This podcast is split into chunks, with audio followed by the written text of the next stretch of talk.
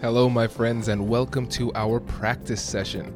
In our practice sessions, we invite our featured guests to show off their negotiation and conflict resolution skills in a realistic scenario. In this session, I want you to pay attention to what our guest does and not to what I do, because while they are trying to show off their skills and teach you, I'm trying to frustrate their efforts in different ways through things like aggression, annoyance, emotionality, or awkwardness. And then after the practice session, we debrief and talk about what worked, what didn't work, and what you can use in your next difficult conversation. Welcome, everybody, to our sparring session. This is going to be a fun one. Again, our guest is Hamilton Chan, and he will get us started by outlining the situation, and then we'll jump into it. Awesome. Well, Kwame, it's great to be back. And thank you so much again for having me. I object to calling it a sparring session because I think this is just going to be a getting to know you session. But yeah, let's start off with fictitious scenario. We'll say that I am the CEO of a company called Smart Mugs. Smart Mugs makes a coffee warmer that basically will allow you to place a mug on an intelligent hot plate and it will keep that mug at the same temperature throughout a four hour period.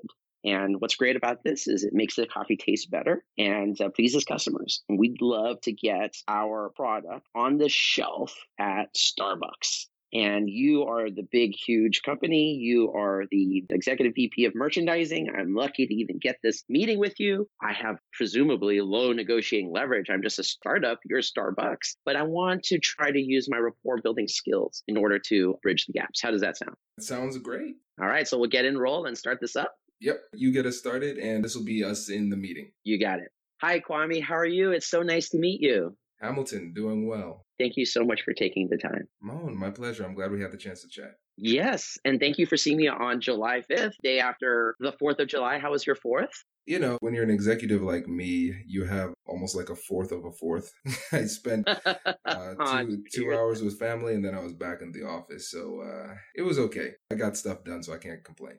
Wow, I am impressed that you worked on the 4th of July. Now, did you get any chance to watch Wimbledon or US Women's World Cup soccer, any of that kind of stuff? You know what? I have the ESPN app, so whenever uh, I was working, I was a little bit distracted because yes, Wimbledon was was on on the side. Yes, did you happen to see Cori Gauff, the 15 year old American phenom, do her thing? I did. I was impressed. I, and she did a great job beating a champion on grass at what I would consider Venus's home turf because Wimbledon was yeah. always her best surface. But her follow up win, I think, was even more impressive because at 15 years old, she didn't have an emotional letdown, which is rare. Yes. That always happens where they beat the superstar and then the next match they because exactly. it's like oh, Man. it's like it's like a wasted win. It's like why did you take out number one just to just to mess up the draw, right? So how far do you think she's gonna get?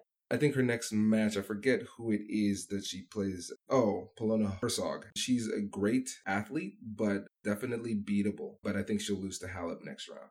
Do you play tennis? Yeah, I was a president of the the club team at OSU. We made it to nationals. What? Billie Jean King. Billie Jean King was at the tournament, so I say I've, I've never watched Billie Jean play, but she's seen me. Gosh, wow! Well, that's impressive. I'm going to have to share my own tennis story then, really briefly. Absolutely. My best doubles partner ever, Martina Hingis. How? How? How? How, how did that happen? Well, easy. You pay money. No, I I went to Indian Wells for their tennis tournament to watch, but during the week leading up to it, they had this event called Tennis with the Stars, and you could pay to get a chance to play with the pros. And so they had a tournament for 24 people who were competing. And the top four got to play with the pros, and the pros would pick their partner. I got picked for Martina, wow. and we won the dang final. So it was a the tennis highlight of my life. Of course, she carried the team. There was actually an ESPN reporter during the match who was, you know, live calling it. And at one point, I poached in front of Martina, and he was like, "How can you do that in front wow. of a Hall of Fame player?" But uh, thankfully, we won that point. So, but yeah, I, we got to play sometime. Are you ever in Los Angeles? Yeah, yeah, I was there in May, and I'll, I'll probably be making a okay. trip back later this year. So definitely, we'll, we'll connect. Awesome. Well, why don't we do that? Or I'll come out to Seattle and visit you as a celebration when we get smart mugs in every single Starbucks store. well, that has yet to be determined. We'll see about that. Oh, I thought we were getting along so well.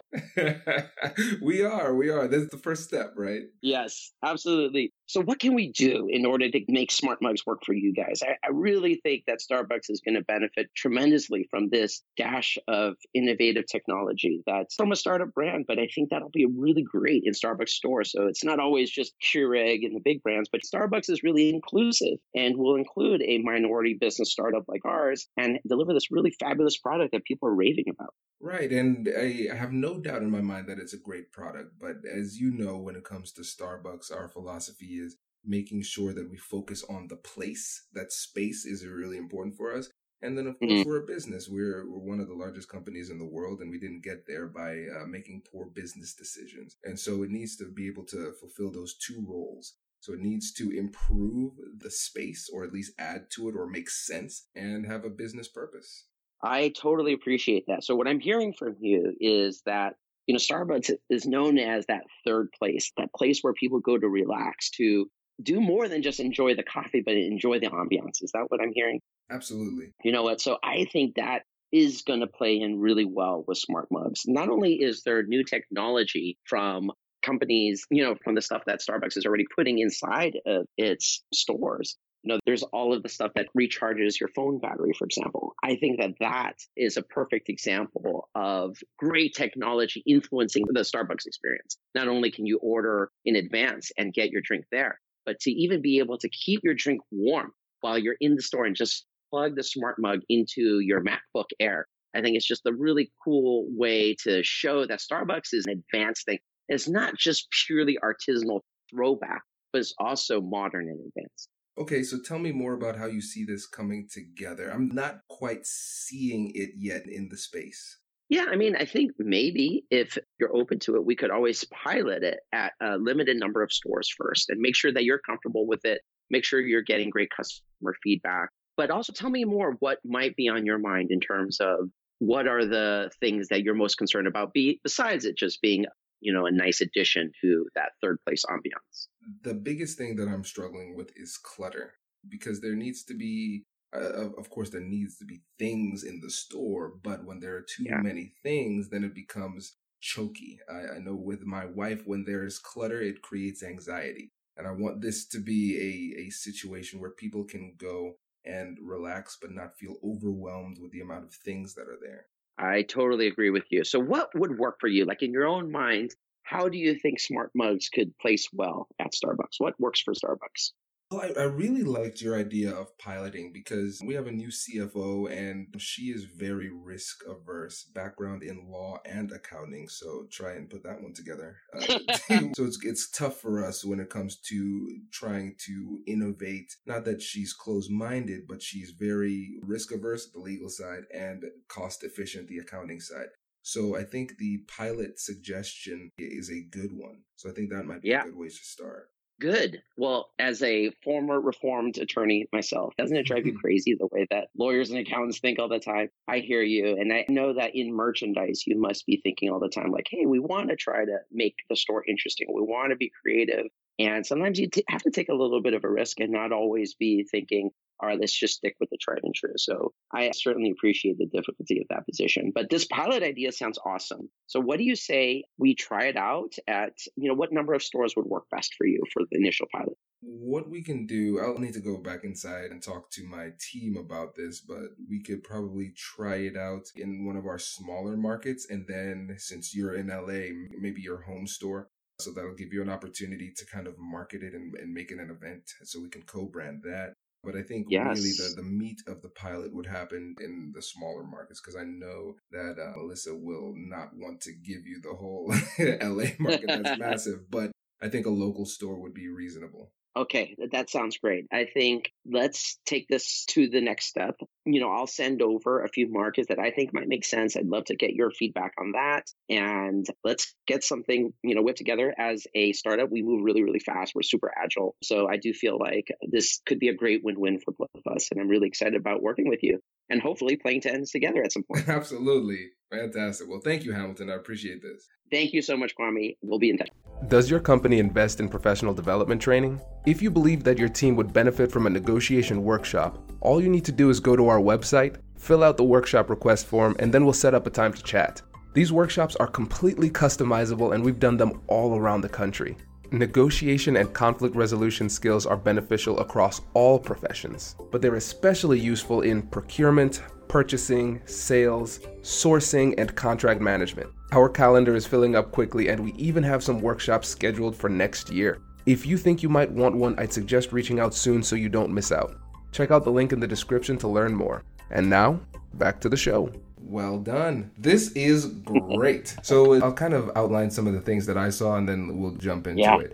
Um, yeah. Obviously, absolutely. rapport was fantastic. Just like you said at the uh, beginning of the first episode, you focused really heavily on rapport. You built up that relationship by not only getting me to like you, but by identifying something that we had in common. So I felt like I was mm-hmm. like you. So that was great. and then it was a smooth transition into the substance with a question. Your use of open ended questions throughout the conversation was great. And then you didn't just ask the question, then ask another question, or make a point afterwards. You took the time to summarize to prove that you were listening to me, and mm-hmm. at the mm-hmm. same time, make sure that your understanding was correct before moving forward every single time. And with some of your responses, you subtly and humbly demonstrated that you did mm. your research on the company, mm. recognizing, for instance, mentioning the third place. That mm-hmm. allows mm-hmm. me to respect you more because you showed me respect by researching me.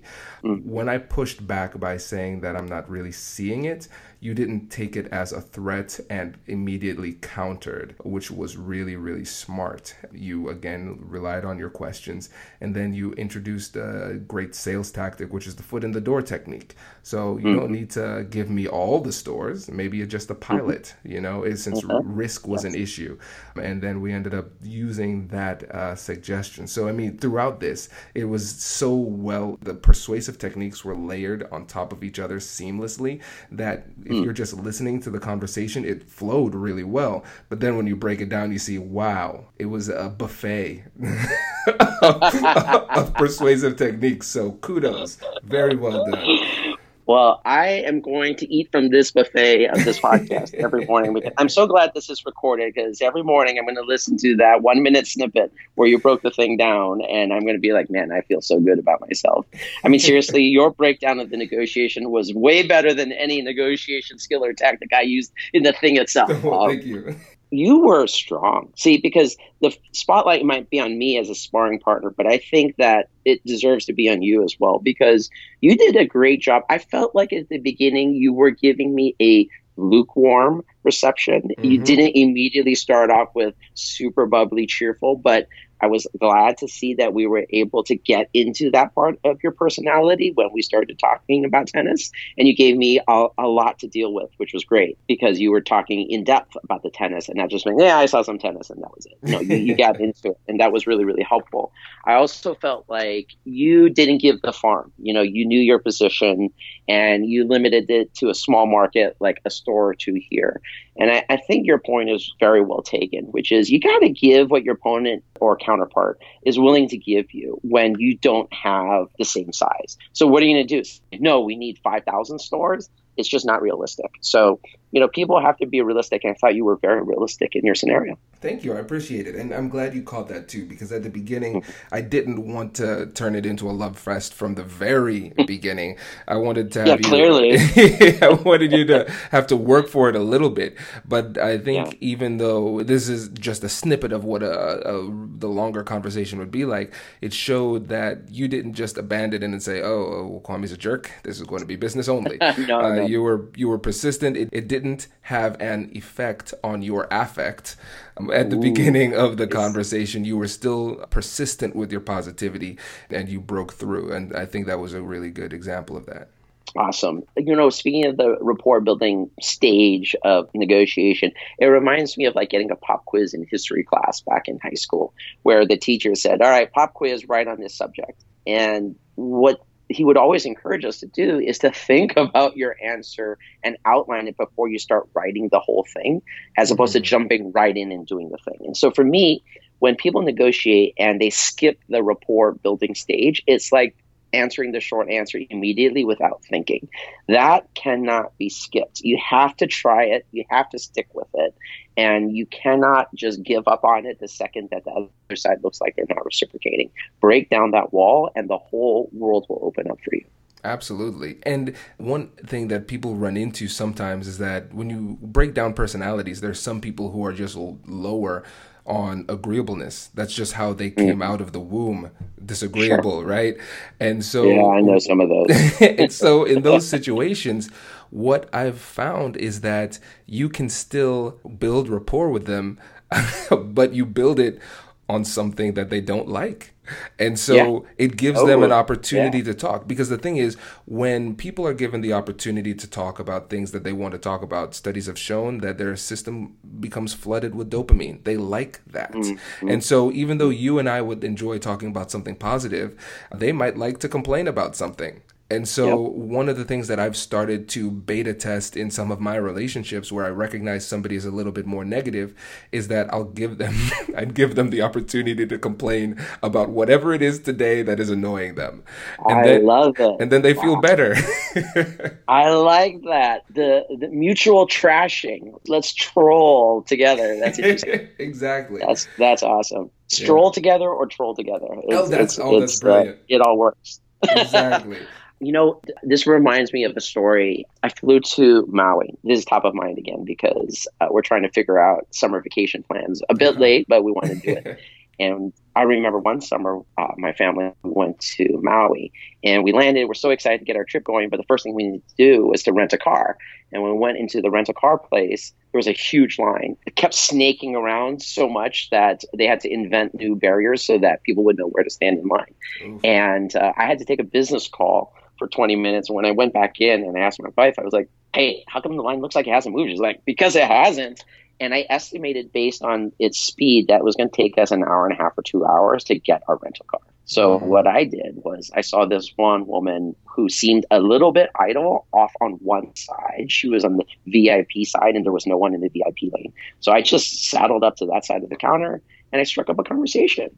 And I was talking to her. I remember asking her things like, "Hey, so are you from Hawaii? Um, how long have you been here? Do you ever get island fever?" And she said she's from California. I'm like, "Ooh, we can talk about that." So we started talking about that. For some weird reason, we started talking about gun control. Um, hmm. I'm only reminded of that because my daughter said, "Daddy, I remember you were talking to her about gun control." So we are talking about that. Maybe we were hating on a politician together and and, and trolling somebody. Um, but finally at the end i was like hey do you think there's any way you can help us get our car? I mean i, I know i know if you can't that's totally fine but just figured i'd ask. And she's like yeah let me take care of it. And whammo we skipped the entire line. Wow. Yeah. Oh. rapport building works. That's brilliant.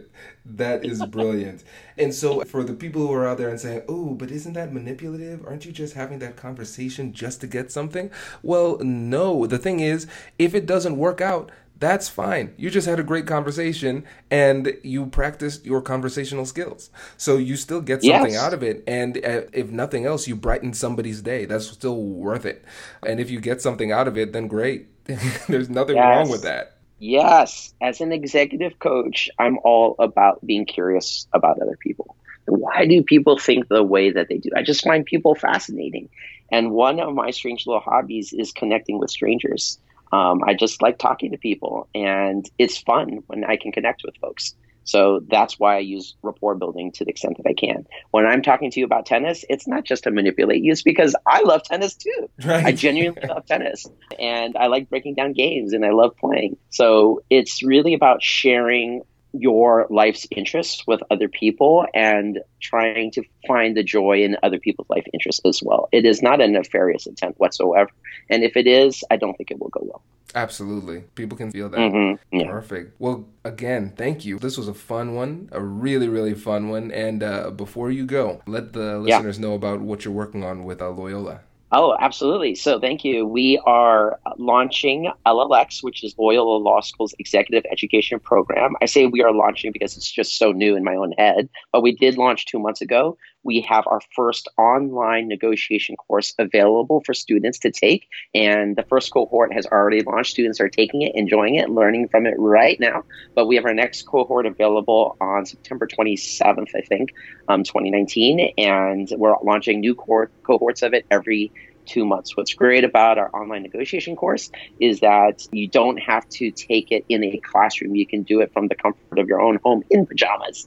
And even though it is asynchronous learning where people go through the video modules on their own time, what's great about it is that it's highly interactive. So not only will you be typing in short answers to questions and doing multiple choice quizzes and fill in the blanks, but you'll also get to negotiate with other people from the class. And we even have Socratic questioning where you'll use the microphone on your browser to answer questions posed by the computer and other people can hear your voice you can hear the voices of other people in the class. I'm really proud of the platform. I actually coded it myself with a team of engineers and it's really really high production value. I encourage you to check out the course at llx.lls.edu you can see a trailer of the course on youtube as well and i look forward to seeing you in class. Fantastic. Thank you again for coming on the show hamilton. This has been perfect Thank you so much, Kwame. You are a scholar and a gentleman, and I look forward to our next conversation. Hey, thanks for listening to this episode. If you're liking what you're hearing, please leave a review and subscribe and tell your friends. Our goal is to help as many people as possible, and when you leave reviews, it makes it easier for people to find us in the searches. Thanks again for being a listener. I'll catch you in the next one.